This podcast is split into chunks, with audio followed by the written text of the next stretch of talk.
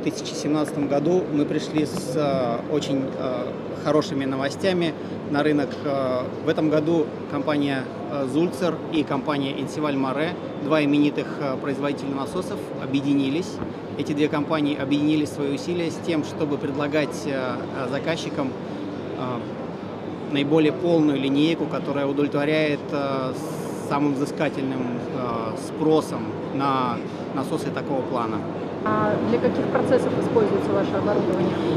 Это э, практически все э, классические процессы химической промышленности. Это производство удобрений прежде всего, производство фосфорных удобрений, азотных, это производство серной кислоты, это производство э, солей калия. В 2016 и особенно в 2017 году мы почувствовали ну, прямо-таки взрывной рост э, притока инвестиций.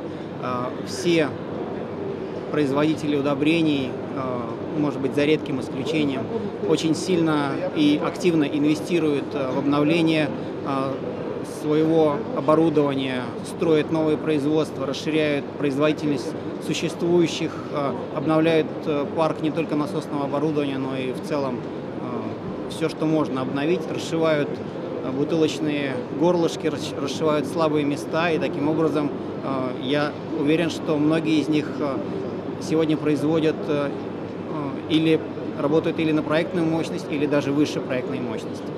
А какую долю в бизнесе компании Зульцер занимает российский рынок? Э, Долю в бизнесе всего Зульцера это примерно, э, думаю, около 2%. 2%.